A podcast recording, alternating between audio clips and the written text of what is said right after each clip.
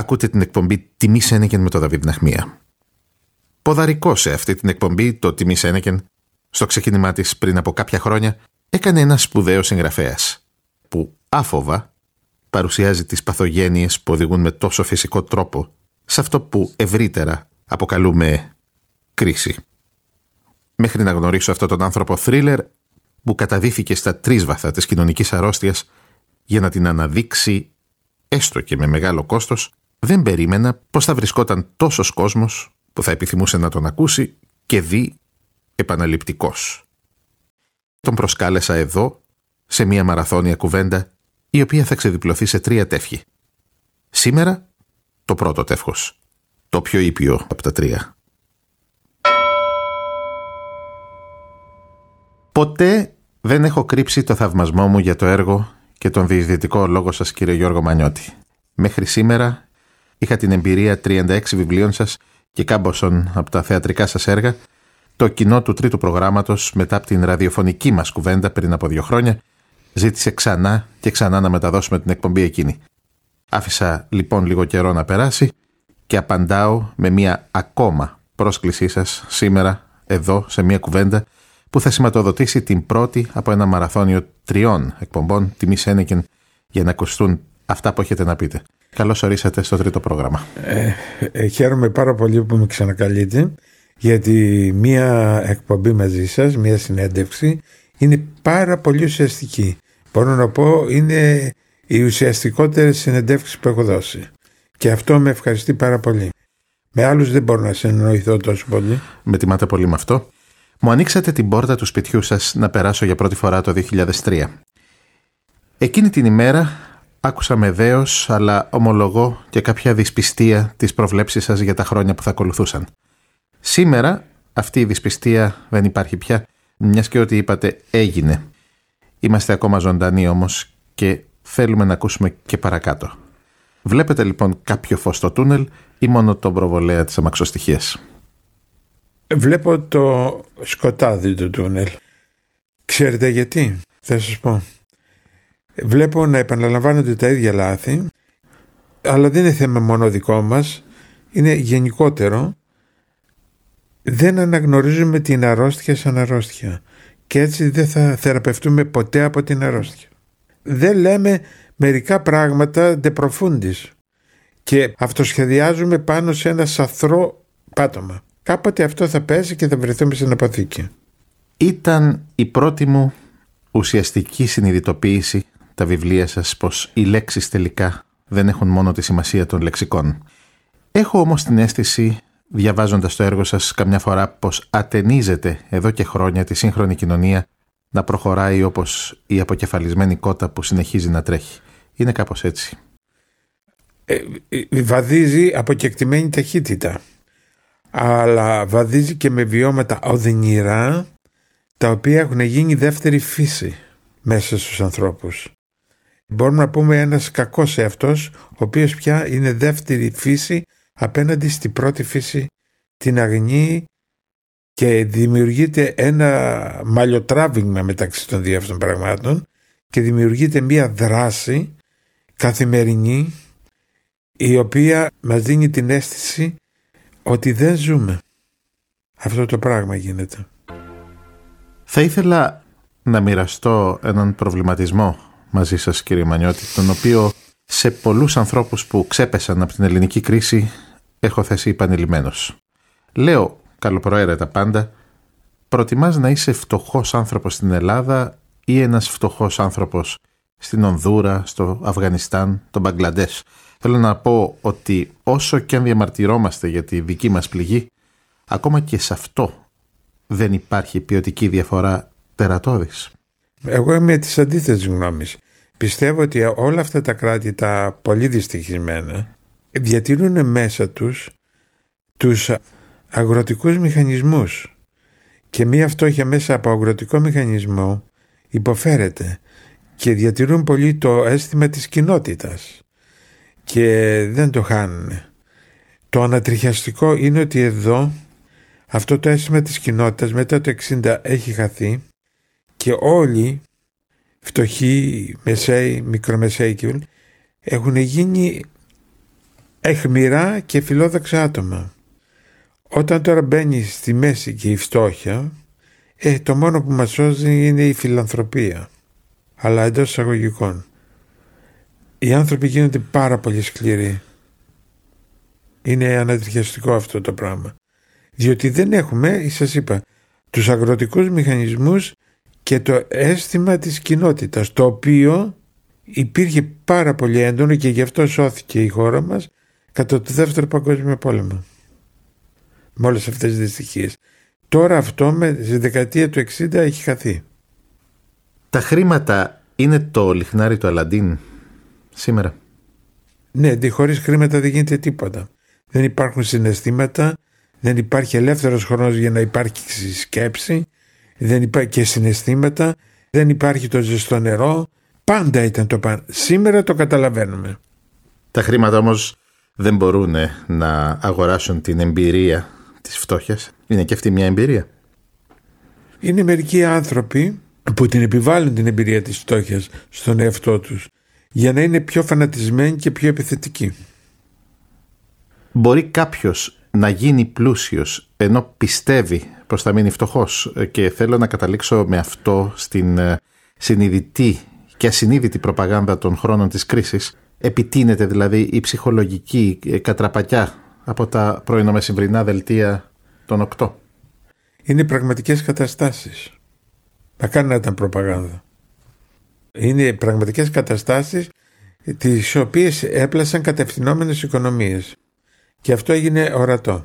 Ότι πια το πράγμα το οποίο διευθύνει τη ζωή μας, την ορίζει και την είναι η οικονομία. Ξέρετε δεν μπορεί να σταματήσει να γυρίζεις στο μυαλό μου πάντοτε αυτή η άποψή σας πως ε, οι μόνοι που έχουν δικαίωμα να ζουν σε αυτόν τον κόσμο είναι οι καλλιτέχνες. Θα ήθελα να μου το αναλύσετε λιγάκι αυτό. Οι καλλιτέχνες έχουν το δικαίωμα να κρατήσουν ζωντανό τον εαυτό τους για να καταλαβαίνουν τα πράγματα γύρω τους αλλά αυτό είναι το μεγαλύτερο μαρτύριο και το πιο επικίνδυνο πράγμα. Διότι μπαίνεις μέσα σε ένα καμίνι εντελώς γυμνός. Και αυτή είναι και η δύναμή τους όμως. Δεν μπορεί να προφυλαχθεί από τίποτα. Οι άλλοι άνθρωποι συνήθως κρατάνε και εμπεδώνουν αυτό που τους βοηθάει προς στιγμή ή μέσα σε μια δεκαετία. Δεν το βλέπουν γενικότερα το θέμα, κρίνουν μέσα από τον εαυτό τους. Προσπαθούν να σώσουν τον εαυτό τους. Δεν είναι κακό αυτό, έτσι είναι η τραγικότητα της εποχής. Προσπαθούν να σώσουν τον εαυτό τους. Μόνον οι καλλιτέχνες μπορούν και ξεφεύγουν. Σε αυτούς επιτρέπεται να παραμείνουν ολόκληροι. Σε αυτούς επιβάλλεται να παραμείνουν ζωντανοί και ολόκληροι. Γι' αυτό πληρώνονται. Γι' αυτό τους θαυμάζουμε και τους τιμάμε. Γι' αυτό όλοι τους φέρονται τόσο σκληρά και θέλουν να τους βλέπουν μόνο από μακριά. Δεν είναι άνθρωποι κοινοί. Αυτοί προσπάθησαν και προσπαθούν να κρατήσουν ανέπαφη ολόκληρη την εικόνα τους. Γι' αυτό τα λάθη τους δεν συγχωρούνται. Πώς μπορεί κύριε Μανιώτη να αντιμιλήσει κάποιος στην τηλεόραση; Με την ηρωνία, το σαρκασμό και να τα κολακεύουμε όλα αυτά τα πράγματα. Τα σύριαλ με τους uh, κατάπαυστους... Αυτό είναι κάτι το αδιανόητο. Ναι. Καυγάδες. Είναι άνευ Τι δειγματίζουν, τι δεικνύει είναι το γεγονός; Είναι άνευ ότι γίνονται άνευ Γίνονται για να δημιουργήσουν μια επιφυνειακή σύγκρουση. Ναι, αλλά τόσοι άνθρωποι τα παρακολουθούν με τεπιτάσεως. Θέλουν να περιφρουήσουν τη βλακεία τους. Διότι αυτά τους δίνουν μια συγκίνηση αλλά η συγκίνηση αυτή όπως ένα πραγματικό έργο τέχνης δεν οδηγεί πουθενά. Συνταράζονται αλλά δεν ε, οδηγούνται κάπου. Ποιο είναι αυτό το συντηρητικό της ε, σκουπιδοφιλίας της νεοελληνικής ας πούμε. Είναι η περιφρούρηση. Δεν θέλουν να αναγνώσουν την εποχή. Γιατί αν αναγνώσουν την εποχή και δουν τι ακριβώς είναι η εποχή και ποιους κινδύνους εμπεριέχει δεν θα μπορέσουν να προγραμματίσουν το μέλλον τους. Λέτε παρόλα αυτά πως τα σύριαλ έχουν διαμορφωτική δύναμη. Δηλαδή διαμορφώνουν μόνο τους διαλόγους, τα αστεία των νέων. Τα... Όχι, δεν είναι μόνο απλά. Κάνουν τους ανθρώπους το μέσο κοινό ανάπηρο. Ε, του κάνουν χαζό. Βλακώδες. Οφείλεται στα σύριαλ η εκ του μειόντος ε, εμπέδωση της παράνοιας μέσα στις οικογένειες, το δράμα που γεννιέται. Ναι, γιατί οι άνθρωποι αισθάνονται τους εσωτερικούς κτύπους του δράματος Αλλά δεν μπορούν αυτούς τους κτύπους να τους εκλογικεύσουν. Γίνεται μόνο ένα σκοτεινό ξέσπασμα πάθους. Δεν εκλογικεύεται, δεν καταλαβαίνουν τι τους φταίει, δεν μπορούν να λύσουν αυτό το γόρδιο δεσμό.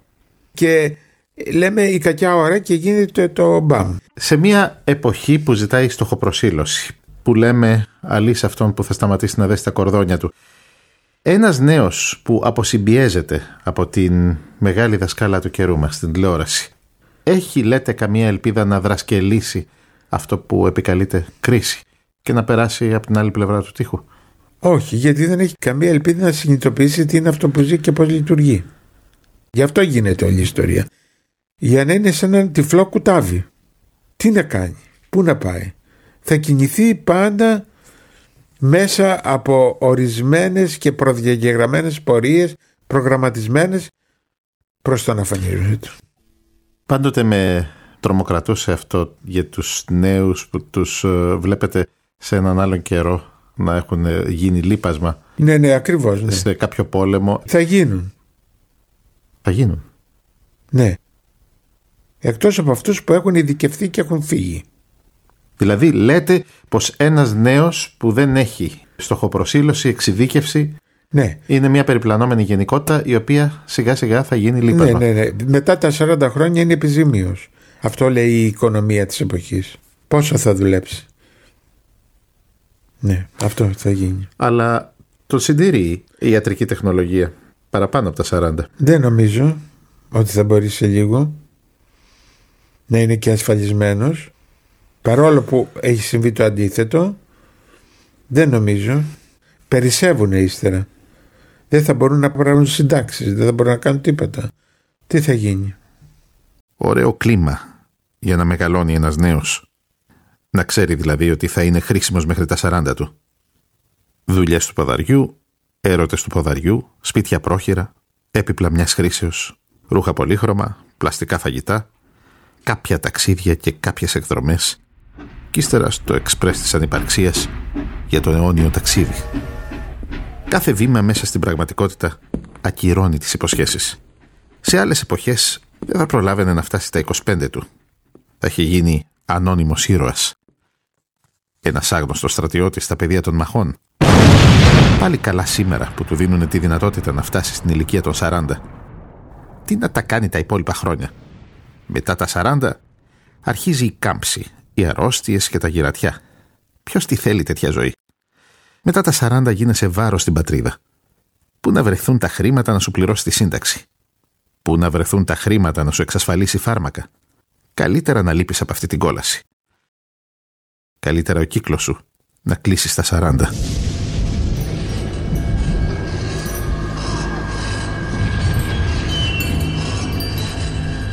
Για να πετύχεις το στόχο σου, φτιάχτηκε αυτός ο καινούριος κόσμος των πρόχειρων ανθρώπων. Καμία δέσμευση. Όλα free. Ούτε δικαιώματα, ούτε απαιτήσεις. Ούτε ασφάλειες, ούτε συγκεκριμένα ωράρια, ούτε σταθερή εργασία. Όποτε αισθανθούν πως έχουν ανάγκη, θα σε φωνάζουν να δουλεύεις. Μια ζωή απολυμμένος. Σκουπιδάκι στον αέρα. Ώσπου να σε κάνουν να καταραστείς την ώρα και τη στιγμή που γεννήθηκες. Ώσπου να σε κάνουν να στραφείς ενάντια στον εαυτό σου και να θελήσεις να τον σβήσεις με ουσίες και άλλα χημικά. Γιατί πλέον δεν θα μπορείς να αντέξεις το βάρος της φτωχής σου ύπαρξης. Θα σε αναγκάσουν να κοιμηθείς πάνω στη βρώμικη κουβέρτα της φθοράς σου.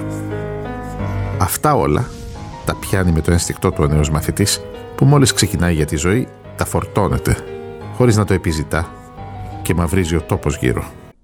Όλα τα κείμενα που ακούγονται σε σημερινή εκπομπή είναι γραμμένα από το χέρι του Γιώργου Μανιώτη.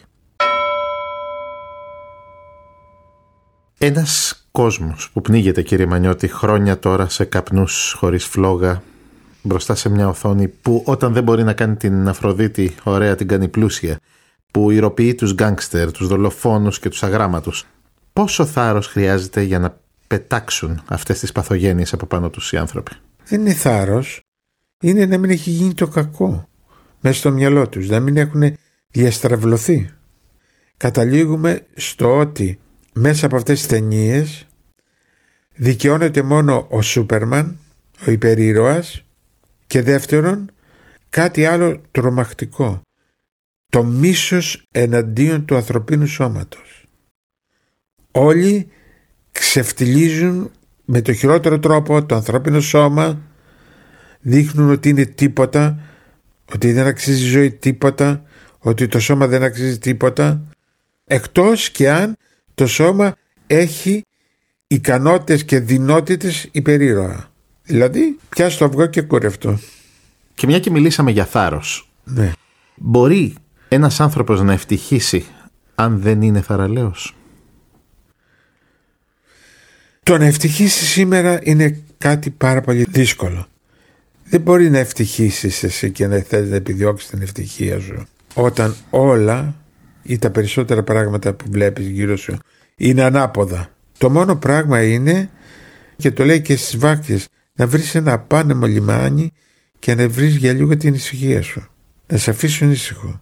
Υπάρχει περίπτωση να αφήσουν έναν άνθρωπο ήσυχο σήμερα; Όχι. Μόνο ο καλλιτέχνης μπορεί να κλειστεί στον κόσμο του και να βρει την ησυχία του μέσα στο καβούκι του.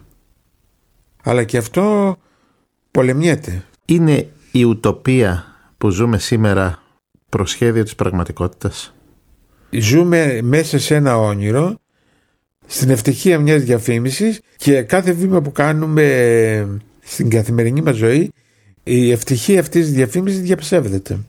Ακόμα και ένα ταξί να πάρεις προσγειώνεσαι στη πραγματικότητα τέλεια. Δεν υπάρχει καμία ουτοπία. Αυτό είναι η μεταθάνατος ζωή σήμερα. Παρουσιάζουν μια ωραία καταπληκτική αίσθηση των πραγμάτων και ευτυχίες, οικογένειες χαζοχαρούμενες τρώνε μερέντα και το καθεξής ναι. Οι άνθρωποι είναι βαθιά πικραμένοι και γι' αυτό εκπέμπουν τρομερό μίσος και αυτό φαίνεται από το διαδίκτυο. Τέρμα λοιπόν τα όνειρα και οι φαντασίες. Από εκείνο το απόγευμα έβαλες μια για πάντα το μικρό σου βαγονάκι στις ράγες της ζωής. Τώρα ξέρεις ποιοι θα είναι οι σταθμοί που θα σταματήσεις για να ξεμουδιάσεις και να ανεφοδιάσεις το σακούλι σου. Τώρα πια ξέρεις ποιο θα είναι το δρομολόγιό σου.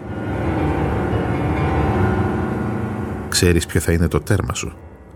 Από εδώ και πέρα θα βλέπεις τον κόσμο μέσα από ένα παράθυρο. Ποτέ δεν θα τολμήσεις να κατέβεις από το προσωπικό σου βαγονάκι. Δεν είναι μεγάλη τύχη αυτό. Δεν είναι μια μεγάλη ευκαιρία. Έξω θα βρέχει. Θα χιονίζει, θα καίγεται ο τόπος από τη ζέστη. Εσύ όμως, δεμένος στην αριθμημένη θέση σου, θα ταξιδεύεις. Όλο θα ταξιδεύεις. Και ούτε θα κρυώνεις, ούτε θα ζεσταίνεσαι. Η σκεπή και τα χοντρά τζάμια θα σε προφυλάσσουν από τις ιδιοτροπίες του καιρού. Δεν είναι μεγάλη ευκαιρία αυτό να είσαι τόσο σίγουρος και εξασφαλισμένος. Στην αρχή θα μπεις και θα εγκατασταθείς στην τρίτη θέση. Αν όλα πάνε καλά, θα περάσεις στη δεύτερη. Και όταν πια γεράσεις, θα σου επιτρέψουν να περάσεις και στην πρώτη.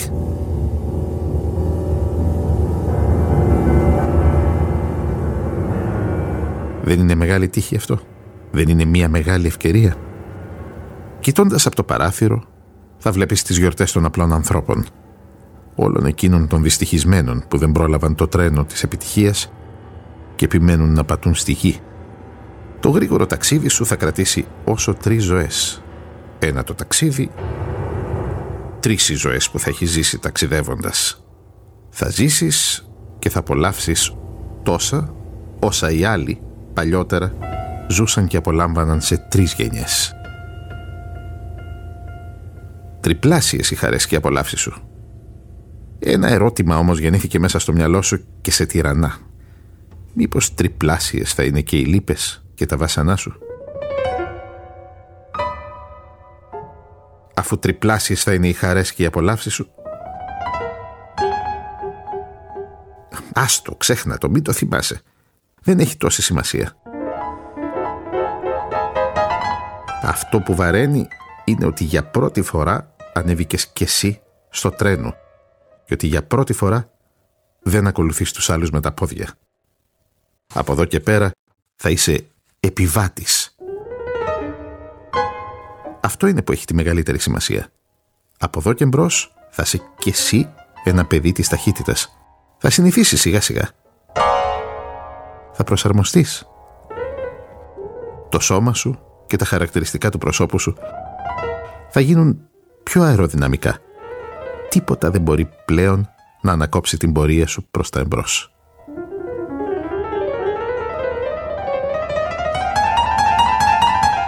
Ένα πράγμα πρέπει να εύχεσαι σε όλο σου το ταξίδι. Να μην σου συμβεί κάποιο δυστύχημα. Αυτό μπορεί να φέρει τα πάνω κάτω. Γι' αυτό πρέπει να φροντίζεις την υγεία σου σε όλη τη διάρκεια της ζωής σου.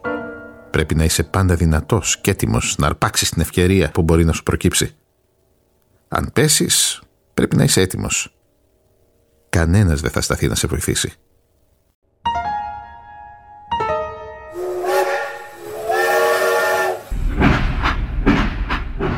Πάνω στο τρένο της φυγής προς τα εμπρός θα είσαι πάντα μόνος.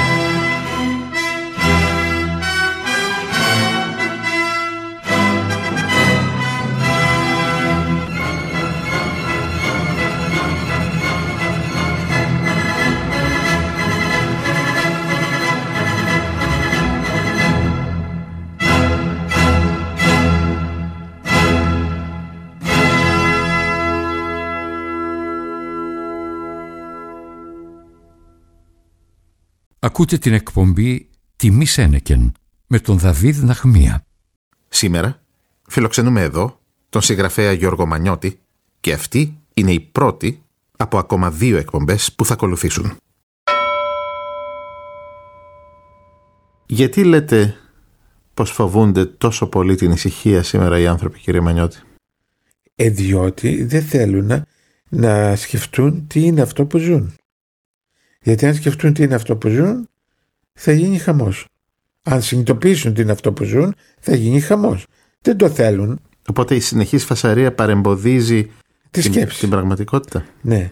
Παρεμποδίζει τη σκέψη να αναλύσει και να αναγνώσει την πραγματικότητα. Έχει αυτό μήπως να κάνει και με το εκ του μειόντος δράμα το οποίο ε, βιώνουν οι οικογένειες κάθε φορά που υπάρχει μια νηνεμία ή μια παύση; Διαψεύδεται μια ολόκληρη ζωή. Πέφτουν τείχη, φράγματα, σπάνε. Δεν υπάρχει νηνεμία. Είναι μια λίμνη παγωμένη που από κάτω τέρατα κινούνται. Κάποτε όμως έρχεται η άνοιξη και λιώνει ο πάγος.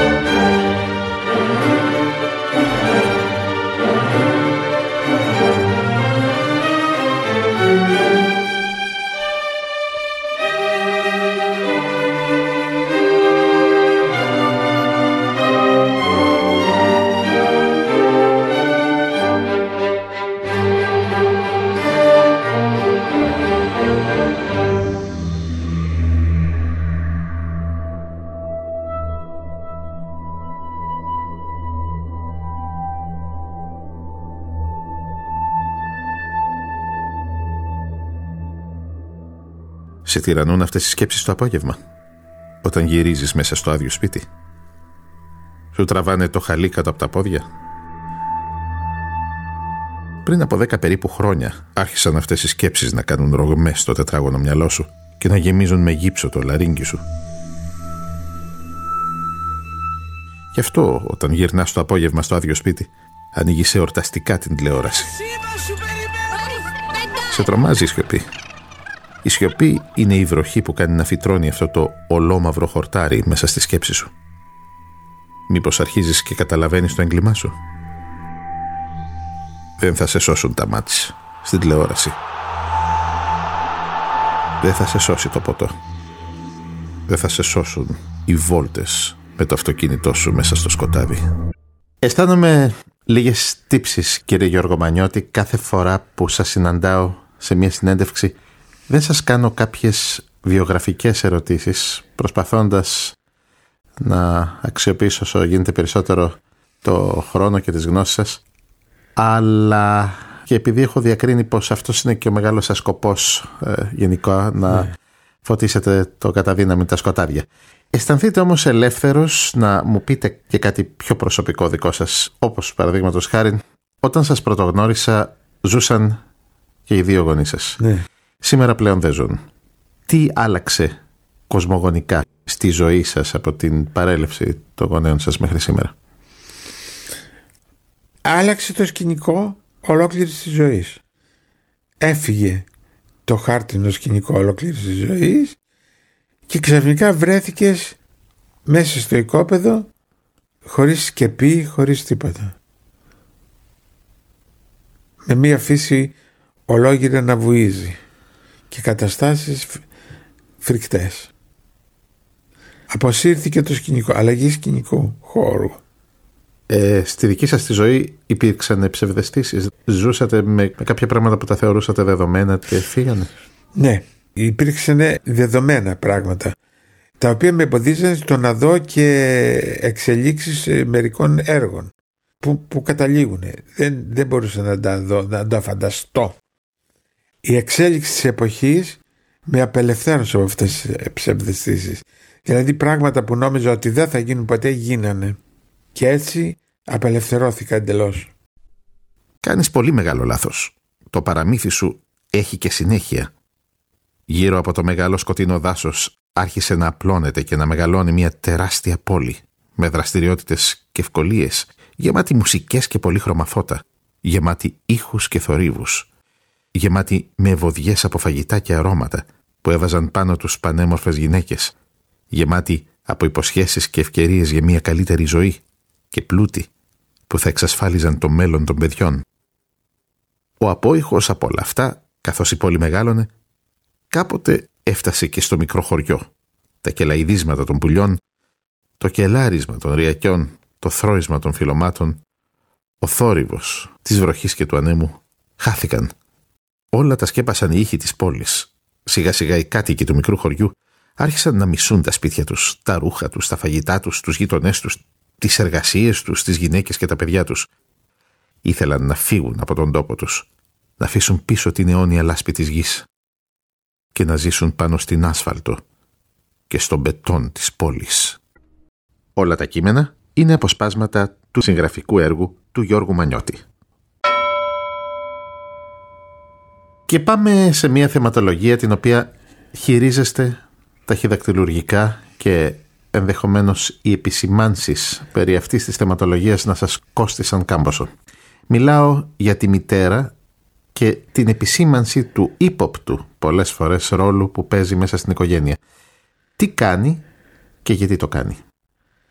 Ε, η μητέρα θέλει να κρατήσει ζωντανούς τους οικείους της, την οικογένειά της. Δεν το κάνει από κακία, είναι ο ρόλος αυτός που της έχει δοθεί ένας βιολογικός δραγάτης της οικογένειας.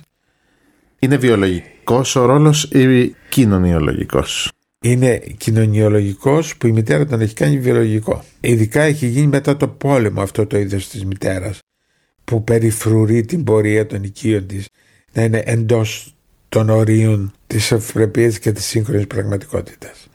Παλιά οι μητέρες που ήταν αγροτικού δικαίου, ας πούμε, δεν τις ενδιέφερε αν το παιδί τους ήταν επιτυχημένο ή όχι. Ήταν το παιδί τους. Αγαπούσαν το παιδί τους. Οι σύγχρονες μητέρες ανέλαβαν δράση. Να κάνουν το παιδί τους πρώτα απ' όλα επιστήμονα. Να τον ε, καλοπαντρέψουν. Να το βάλουν, να το κάνουν ένα ωραίο πακέτο. Το οποίο όμως έγινε το εξής τραγικό.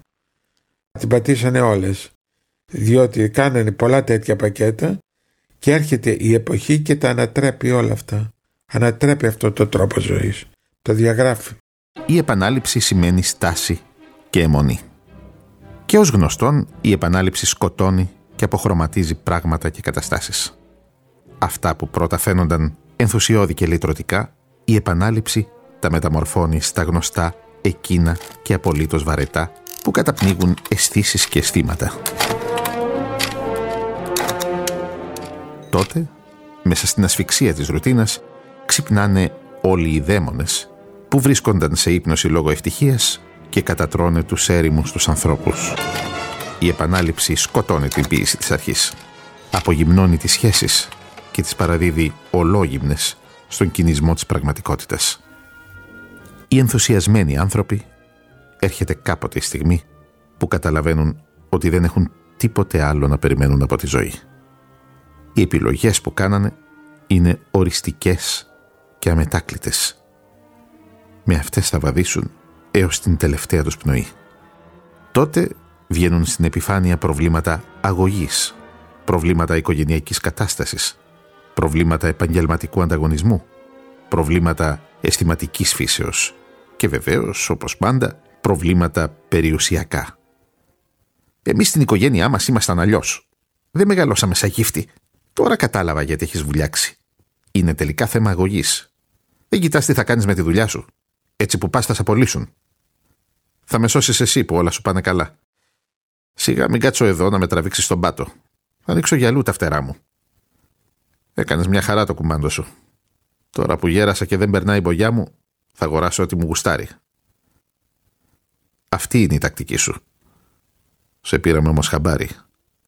Τέτοια και άλλα χειρότερα άρχισαν να ακούγονται καθημερινά μεταξύ των δύο φίλων που είχαν αποφασίσει να κρατήσουν το πάθος τους ολόκληρο και να εκδικηθούν τους άλλους μισοσακατεμένους με τη στάση τους.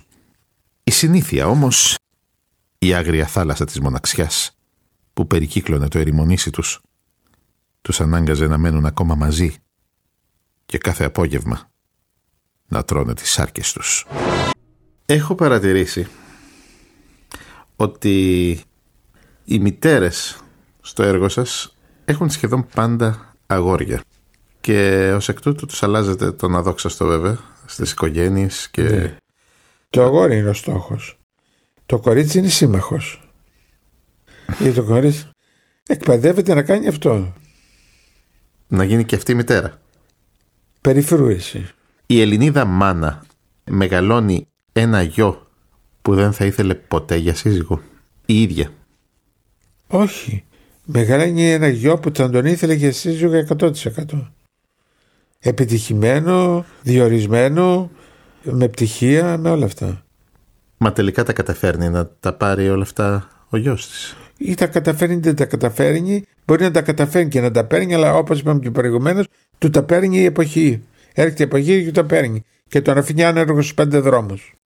Και η μάνα χτυπιέται ύστερα και συντηρεί το παιδί της με τη σύνταξη. Είναι διαφορετικός άνθρωπος η γυναίκα πριν και μετά από τη μητρότητα; Όχι.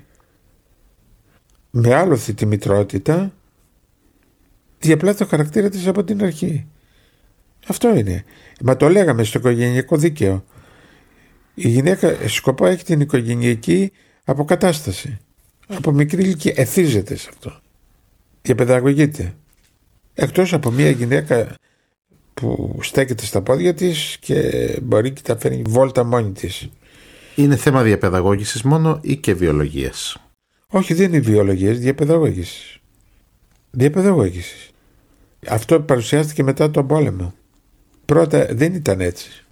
Για αυτή την άϊχη σφαγή μέσα στις οικογένειες γράψατε πολύ κύριε Γιώργο Μανιώτη. Και θέλω να διαβάσω κάτι δικό σας. Λέτε «Τα διπλά κρεβάτια είναι γεμάτα ανθρώπους καρβουνιασμένους από το μίσος που αναδεύουν τις τάχτες με τα ξερά ποδάρια τους για να αποδείξουν ότι είναι ακόμα κάπως ζωντανοί. Όταν το γράψατε ήταν σκανδαλώδες. Σήμερα όλοι πια το ξέρουν ή το μαθαίνουν στο δικαστήριο. τι τραβάει τους ανθρώπους να ακολουθούν τις ίδιες ξεπεσμένες, ξεπερασμένες φόρμουλες; Θα σας πω. Ο φόβος της μοναξιάς. Αυτό. Ο φόβος της μοναξιάς. Ο φόβος της μοναξιάς κρύβεται πίσω από κάθε τι. Αυτό. Ο φόβος της μοναξιάς είναι πραγματικός και σε ποιο ποσοστό λέτε ότι είναι προπαγάνδα; Είναι πραγματικός. Είναι πραγματικός. Το λέει και η βίβλος. Ουέ ως της σπεσί και ο ούκ έτερος ανασηκώσει αυτόν.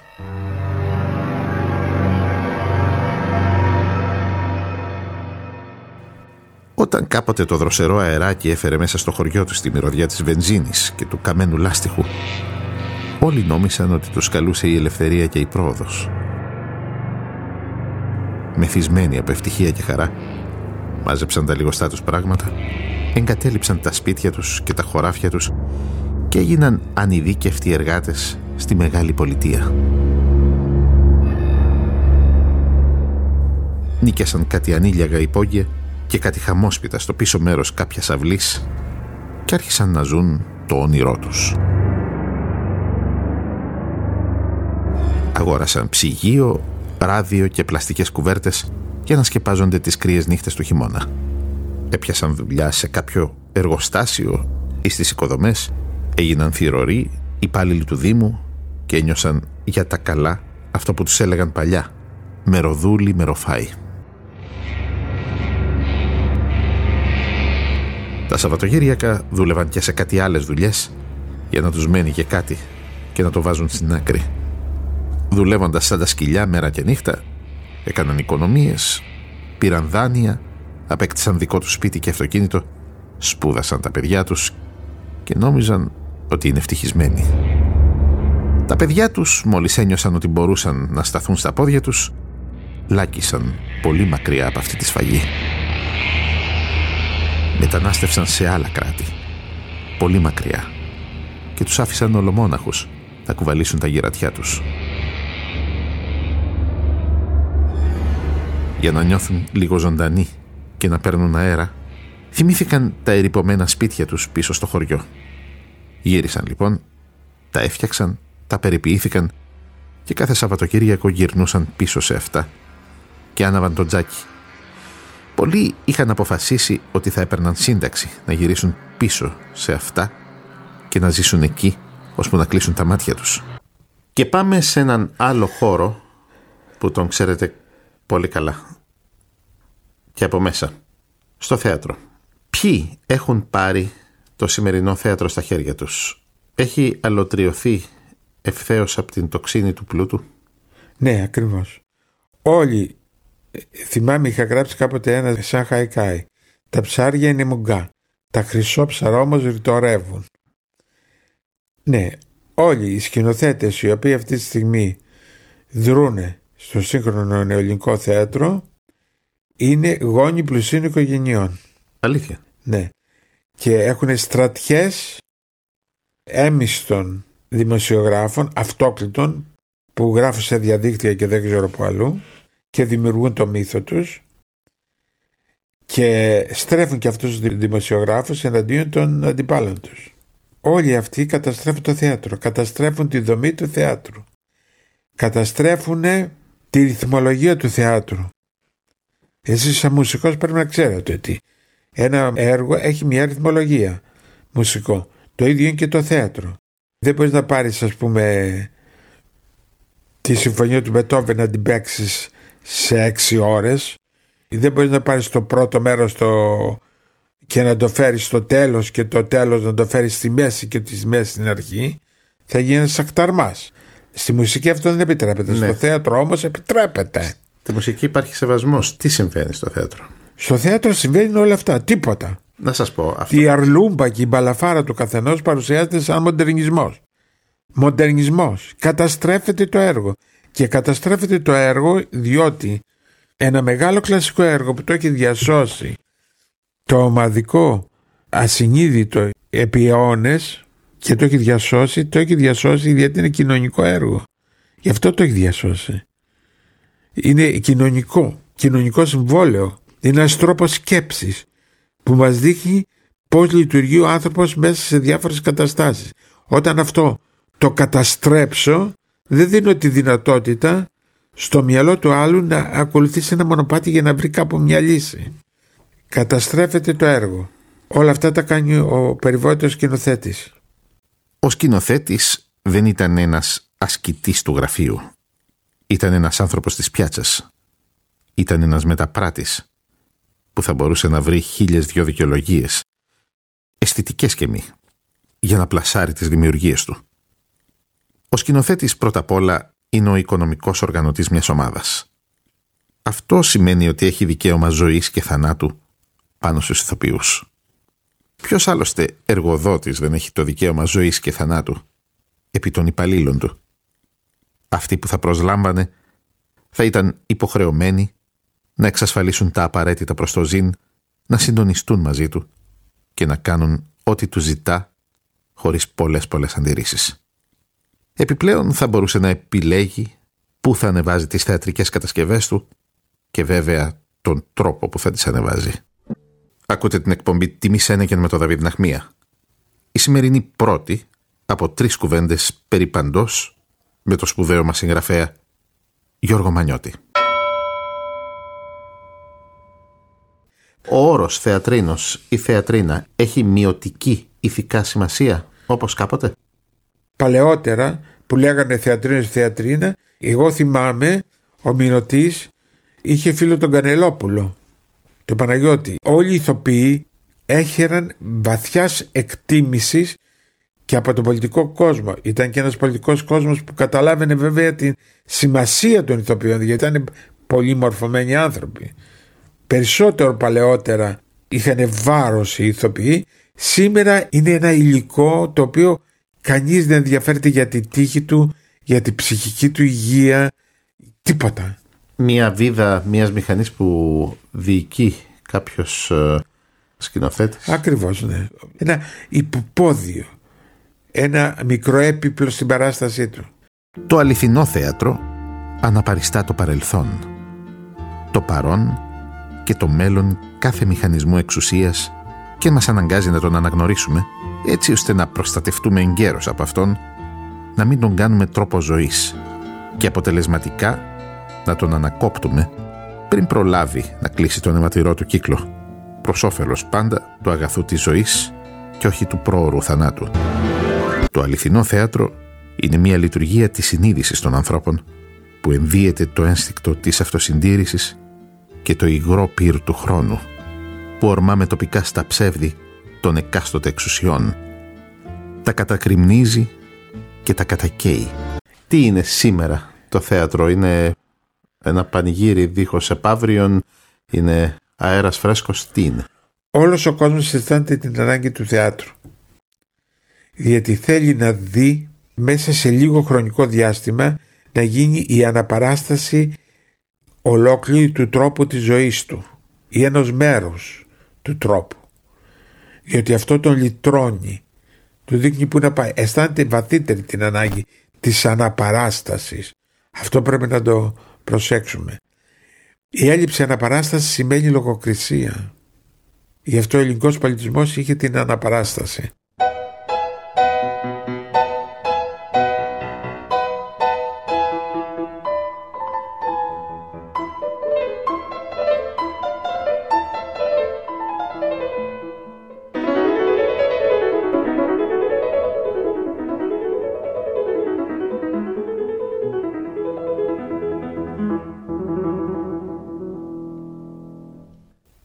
Θέλει ο, ο κόσμος το θέατρο.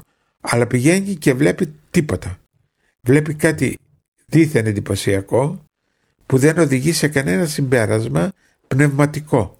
Σε καμία λύση. Δεν τον πηγαίνει παρακάτω σήμερα, λέτε. Σε καμία λύτρωση. Μπαίνει όπως μπαίνει, έτσι βγαίνει.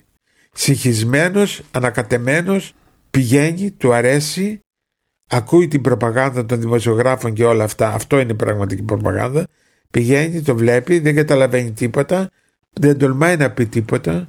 Το χάφτει, πηγαίνει σπίτι του, κοιμάται και ξαναπηγαίνει πάλι όταν ακούσει ότι κάτι είναι καλό. Μπορεί και να το συμφέρει κιόλας, να μην θέλει να καταλαβαίνει. Ήθελα να πάμε και ευρύτερα στην τέχνη και ξεκινάω από μια σκηνή ανεξίτηλη που ξεδιπλώνεται στο βιβλίο σας 40 κύματα και βάζετε τον νεόπλουτο σύζυγο, τον Σαχλάκια, με τα καινούργια λεφτά, να επιλέξει έργα τέχνης και τα περισσότερα έργα που βλέπει στην καλερί για κάποιον λόγο τον τρομοκρατούν. Μου είχε ανοίξει μια πόρτα αυτή η βαθιά παρατήρησή σας. Ναι. Ε, βέβαια. Η πραγματική τέχνη δείχνει εικόνες που είναι αληθινές, που δεν θέλουμε να τις δούμε. Δεν θέλουμε να τις δούμε, αυτό σας είπα προηγουμένως. Γιατί ανατρέπουν όλο το προγραμματισμό της ζωής μας. Θέλουμε κάτι το ωραίο και από το κάτι το ωραίο δημιουργείται το ωραιότερο κίτς. Ναι, κάτι το ωραίο. Ενώ όταν δεις μία πραγματικότητα, δεις ένα πορτρέτο αληθινό, όχι ερωποιημένο, τότε σε πιάνει τρόμος. Γιατί βλέπεις πραγματικά τι συμβαίνει. Και αυτό και η ζωγραφική το δίνει και η τέχνη και η μουσική μπορεί να το δώσει. Ο Σωστακόβιτς. Το χειρότερο φρένο των καλών τρόπων κρύβει όλη αυτή την αγριότητα και έτσι όλα φαίνονται ότι πάνε μια χαρά. Από κάτω όμως χορεύουν δαίμονες.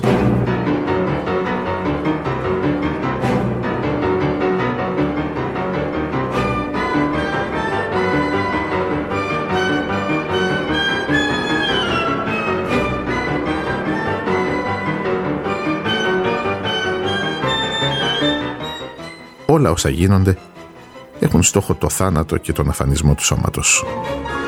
Μόνο το κεφάλι δικαιούται να υπάρχει.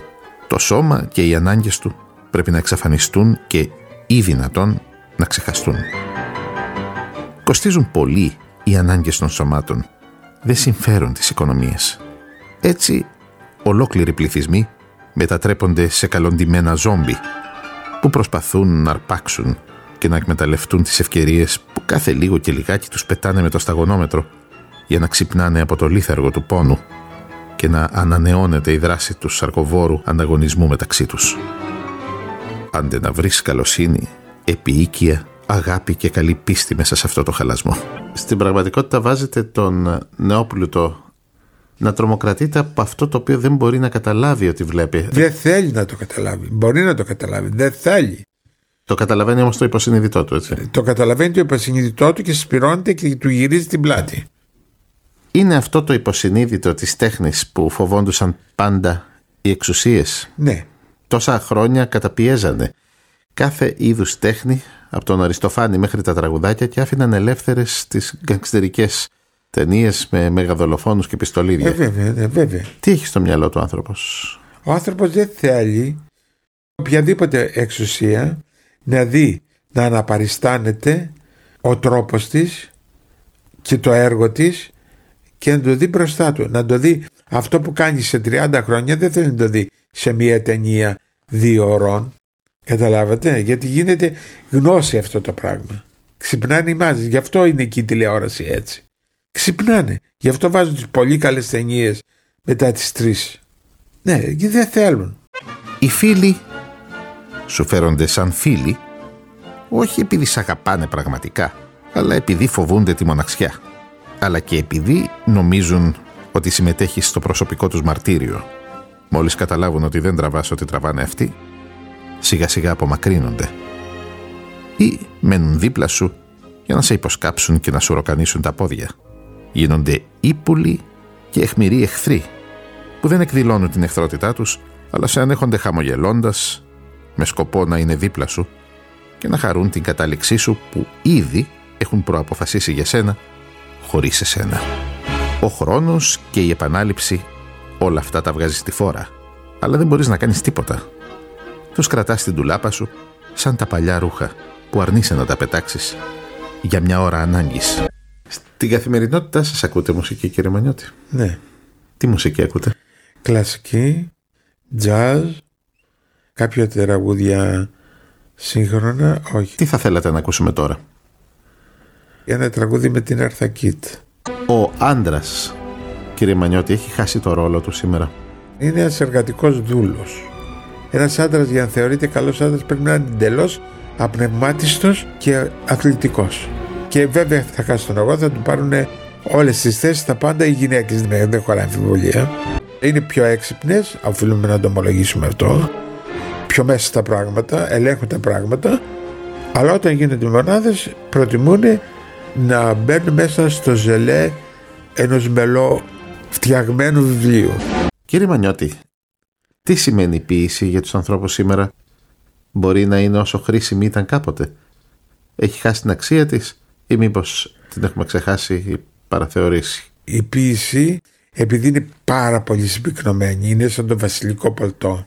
Είναι πολύ επικίνδυνη για να την καταλάβεις. Σε ένα μυθιστόρημα, πεζογράφημα μπορεί να χαθείς μέσα στις σελίδες του. Στην ποίηση είναι μία σελίδα και τρως κατά κέφαλα το συμπέρασμα. Και γι' αυτό δεν το θέλουν. Και δεν διαβάζουν και τους παλιούς ποιητές. Δεν τους διαβάζουν και δεν θέλουν να τους καταλάβουν. Σε γενικές γραμμές, αν σας ρωτούσα τι πραγματεύονται τα βιβλία σας, διότι μόνον εσείς θα μπορούσατε να μου δώσετε έναν κεντρικό άξονα, ας πούμε. Πού περιστρέφονται, ποιος είναι ο σκοπός σας και ποια είναι η συνεισφορά σας ενδεχομένως. Εγώ θέλω μια σαφή ανάγνωση της εποχής, χωρίς ψεύδι και πάθη. Σαφή ανάγνωση με όλους τους κινδύνους της και όλα τα καλά της έτσι ώστε να μην δημιουργούνται παραξηγήσεις στον αναγνώστη και να είναι για τον αναγνώστη ένα βιβλίο ένας χάρτης ζωής. Επίσης αυτό που επιδιώκω να κάνω είναι ένα βιβλίο να είναι σύνθεση του παρελθόντος, του παρόντος και του μέλλοντος. Όλες οι δυνάμεις από το παρελθόν να συνθέτουν το παρόν και όλο αυτό να μας οδηγεί σε κάποιο μέλλον και ποιο θα είναι αυτό το μέλλον. Αρκεί αυτά βέβαια να είναι διαυγή και καθαρά και ξεκαθαρισμένα. Εμένα με ενδιαφέρει το εξής. Υπάρχουν δύο κόσμοι. Αυτό είναι τα δύο υφάδια της τέχνης. Το ένα επίπεδο που είναι ταυτόσιμο με την ανθρώπινη ύπαρξη, με το βαθύτερο εαυτό μας, είναι η αίσθηση του απολεσθέντος παραδείσου μια ισορροπία σε σχέση με τη φύση και τις δυνάμεις και τον εαυτό μας και τις ωρέξεις μας. Τέλεια. Ξαφνικά μέσα σε αυτήν την θεία ισορροπία, η θεία ισορροπία αυτή θράβεται από τις επιδιώξεις της εξουσίας. Και γίνεται μια διαρκής λυσαλέα μάχη ποια από τις δύο εξουσίες αυτές θα επικρατήσει. Η επίκτητη και φαινομενικά δυνατή ή η αέναη και αόρατη και συνεχής. Εκεί γίνεται η μάχη και εκεί είναι η δράση όλης της λογοτεχνίας και όλων των αληθινών έργων της λογοτεχνίας. Η πρώτη αίσθηση του απολεσθέντος παραδείσου θέλει να εξισορροπήσει τα πράγματα. Η δεύτερη αίσθηση θέλει να κάνει τα πράγματα χρήσιμα για τις διάφορες εξουσίες αγνοώντας τους πληθυσμούς. Στην αρχαία τραγωδία, γι' αυτό λέω είναι σημαντικό αρχαία τραγωδία, σπάει αυτή η ισορροπία, θίγεται το ιερό δοχείο του κόσμου και το ιερό δοχείο του κόσμου θίγεται πάντα με παιδοκτονία. Τα θειέστια δείπνα, η Φυγένεια Ναυλίδη, θυσιάζουμε τη ζωή και καταστρέφουμε τη θεϊκή ειρήνη. Και ξεκινάμε ένα πόλεμο. Και ύστερα όλες οι δυνάμεις διαταράσσονται. Και το αίμα φέρνει το αίμα και τα λοιπά. Μόνο στην αρχαία τραγωδία συμβαίνει το εξής. γίνεται η έκρηξη γίνονται τα χειρότερα εγκλήματα αλλά το ένστικτο της αυτοσυντηρήσεως με τη σοφία εξισορροπεί τα πράγματα και τα φέρνει πάλι στην πρώτη ισορροπία. Αυτό συμβαίνει ακριβώς στην ορέστια. Γι' αυτό έχει τόσο μεγάλη σημασία. Είναι η περιγραφή όχι ενός δυτικού τρόπου αλλά του δυτικού μηχανοστάσιου. Συμβαίνουν όλα αυτά στην ορέστια οι καταστροφές, οι θυσίες, οι τύψεις, τα αίματα, οι φόνοι, οι αγριότητες και με τη σοφία της Θεάς Αθηνάς και του Απόλλωνα και τον τρόπο της δημοκρατίας ξαναβρίσκουμε την ισορροπία μας. Και όλο αυτό καταλήγει στην αγροτική ζωή. Δηλαδή τι εννοείται. Δηλαδή οι ερηνίες στο τέλος της ορέσιας πετάνε τα φρικτά ρούχα και γίνονται θέες της Δήμητρας και του έρωτα. Της αγροτικής ζωής. Αυτό είναι όλος ο δυτικός πολιτισμός και περιγράφεται μέσα στην αρχαία τραγωδία. Και γι' αυτό θεωρώ την αρχαία τραγωδία πάρα πολύ μεγάλο πράγμα. Ουδής έχει περιγράψει το κύκλο, την πορεία ενός ρεύματος του δυτικού πολιτισμού από το έγκλημα μέχρι την επαναφορά της ισορροπίας. Αυτό είναι που βρίσκουμε και περιγράφουμε σε κάθε έργο τέχνης. Αυτή η σύγκρουση, τα δύο υφάδια. Κύριε Μανιώτη, θέλω πολύ από καρδιάς να σας ευχαριστήσω που για μία ακόμα φορά κάνατε τον κόπο να έρθετε σε μία εκπομπή μου. Και εγώ ευχαριστώ που με καλέσατε να συμπληρώσουμε αυτές τις εκπομπές να πάρουν κάποια είδηση μερικά πράγματα. Δεν μπορώ να το πούμε άλλο αυτά. Είναι ανοιχτό το τρίτο πρόγραμμα πάντοτε για τη φωνή σας. Αυτό ήταν το πρώτο από τα τρία μέρη της κουβέντας με τον μίζωνα Έλληνα συγγραφέα Γιώργο Μανιώτη. Μην χάσετε τα επόμενα δύο που ακολουθούν. Μπορώ υπεύθυνα να σας υποσχεθώ πως το τέλος αυτής της τριλογίας θα έχετε κατανοήσει πλέον πολύ καλά τι φταίει διαστόματος ενός ιδιοφυού συγγραφέα που δεν διανοήθηκε ποτέ πως οι φωτιές που άναψε θα μπορούσαν μια μέρα να κάψουν και τον ίδιο. Η δική μου η άποψη είναι πως μέσα στα βιβλία του υπάρχει πίσω απ' όλα μία πελώρια ανησυχία του για την Ελλάδα, την πατρίδα του και την αδόκιμη κατεύθυνση προς την οποία η παγκοσμιοποιημένη κοινωνία μας ολοταχώς οδεύει. Γι' αυτό και μόνο τη Μισένικεν για το σπουδαίο μας συγγραφέα Γιώργο Μανιώτη. Μέρος πρώτο από τρία. Από το Δαβίδ Ναχμία. Γεια σας.